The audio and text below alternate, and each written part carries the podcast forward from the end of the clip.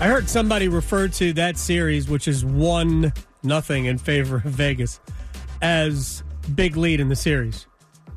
Well, yes, they have won 100% of the games played. I mean, it was a 2-2 game entering the third period. Technically, I guess they're right. I don't know. Maybe I'm listening to the wrong people. It just seems to me like Vegas, maybe Florida was, I don't know, Florida was off too long. Vegas played an extra game. No, 2 games because they needed 6 games. I don't know. Everybody had a long time off. Yeah. That was a game that Florida could have won. We'll see how the rest of that series. And by the way, game 2 is tonight, right? I know. I'm very excited for that series. Me too. Should be a lot of fun. And I am rooting for the Florida Panthers to win. I'd like to see Paul Maurice get a title, and I think it would be nice to know that the Hurricanes were knocked out by the champs. Yeah, I like it, but it still hurts a little bit. Oh, it does. And I love, you know, the Kraken, the Knights, like, I don't know, these expansion teams. I just have a special place in my heart for the Misfits. Man, Vegas got to the Stanley Cup Finals in year 1. I know. They are anything but Misfits. Anything but Misfits. All right. Speaking of Misfits, that's probably a bad transition. It was not a great opening weekend of the NCAA baseball tournament for the Atlantic Coast Conference. 3 teams remain. 2 of them have advanced. Duke is playing today at 6 o'clock to make it a threesome in the Super Regionals. Darren Vaught, a friend of ACC Baseball, ACC Network Extra, and all points around there. He joins us on the Adam Gold Show. So how would you term weekend 1 for the ACC? Yeah, I think disappointing is fair as a league. Now, you know, we can still be pretty confident in our top overall seed, Wake Forest, because they just, I mean, they barreled through a regional at home there and made it look like nothing. Miami hosting and not being able to get to a super regional, Texas winning the Coral Gables regional, a bit of a disappointment. And, you know, there's Clemson, too, who, again, the hottest team in the country entering regionals, 17 consecutive wins.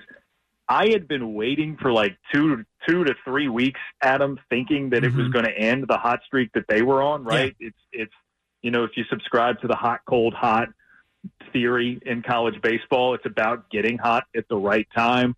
I've been saying for weeks, Clemson's getting hot too early. They're getting hot too early, and they continually were proving me wrong.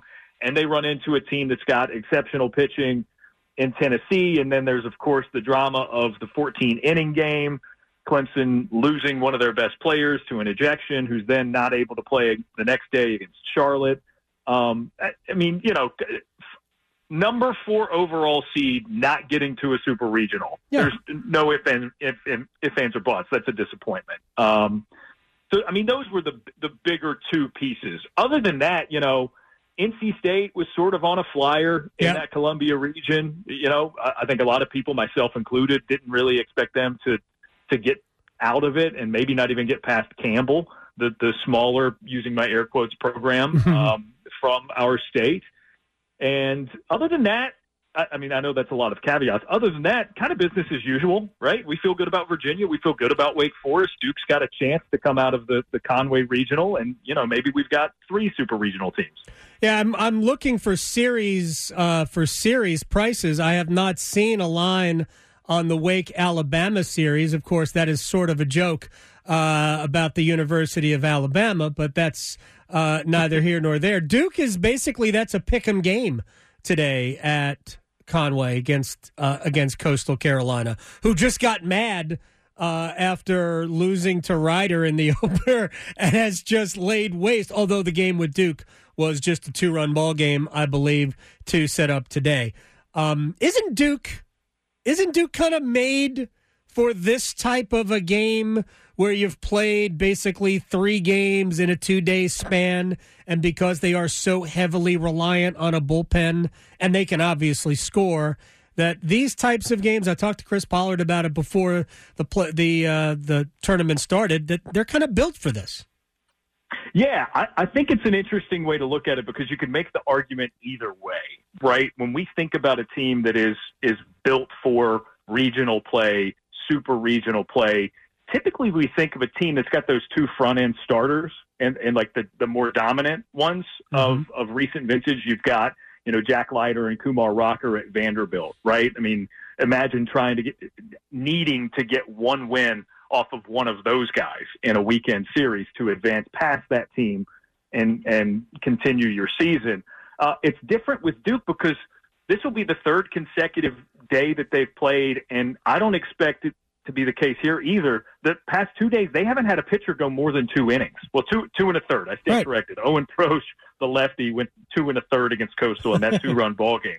But it's they don't go over 30 or 35 pitches in a given day. They came into the season basically with one bona fide starting pitcher. He's hurt. So, yeah, they've all embraced this role that, and it's happened for them in certain games this season. It's been literally 9 guys throwing an inning at a time. And, you know, the offense delivers. They'll win by like 5, and it's a good day for them. They're totally equipped to do this. And I was so curious to see how it would play for them once we got to this format. I'm even more curious if they make it to super regionals and match up with Virginia, a familiar foe, that they can employ this throughout a best-of-3 series. It should be really interesting. Oh, there's no question. All right, so back to Wake Forest real quick. 48-7. What is that? And look, this was with like wonky scheduling too, right? Normally for a weekend series, their home field is just their home field. They don't have to worry about this game going long and first pitch being delayed. But Saturday night, they didn't start that game until, 10:45? No problem. We're awake. We'll just score 21 runs. I mean, there's no holes in this Wake Forest team. I think we talked about it at the end of the regular season. They're the one team in college baseball across the country this year, Adam. There was never a slip-up. Never one. And you know, the bullpen had 2 bad innings all season, and they gave up, 9 runs in 2 innings, I think. And from there, it's been, okay, we're about our business. And I mean, 50 overall wins for a team at this point. We're not even to the Supers yet, right? Yeah. So if things go ideally for them, I mean, they're going to be in the mid-50s in wins with the national championship to boot. It's what they're doing is incredible. Yeah, it is just, it is just remarkable. Like, I mean, I think that, maybe it's the Vanderbilt model. I don't know how a school like that can develop, because when you play college baseball, there's no scholarships basically, and you have to somehow take 30 or so players and divide that into 11.7 scholarships. And when you play at Vanderbilt or you go to Wake or you go to Duke, you're basically paying to play college baseball. I just don't know how that works when there are so many other places to go. But what Wake has done, what Chris Pollard at Duke has done, is just remarkable to me.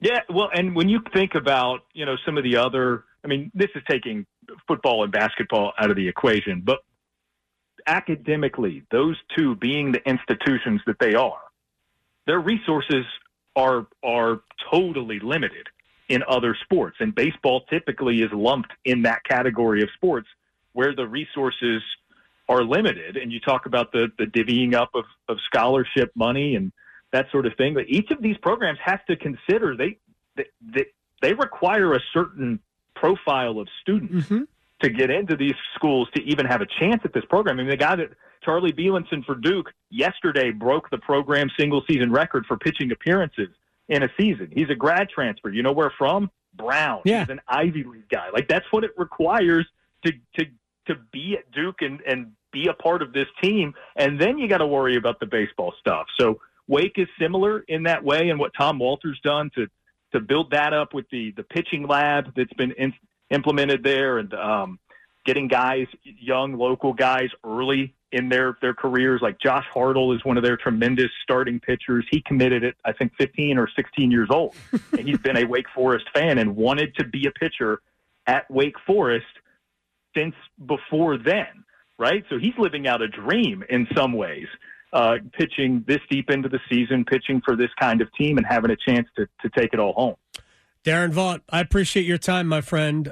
Duke going to get this done today?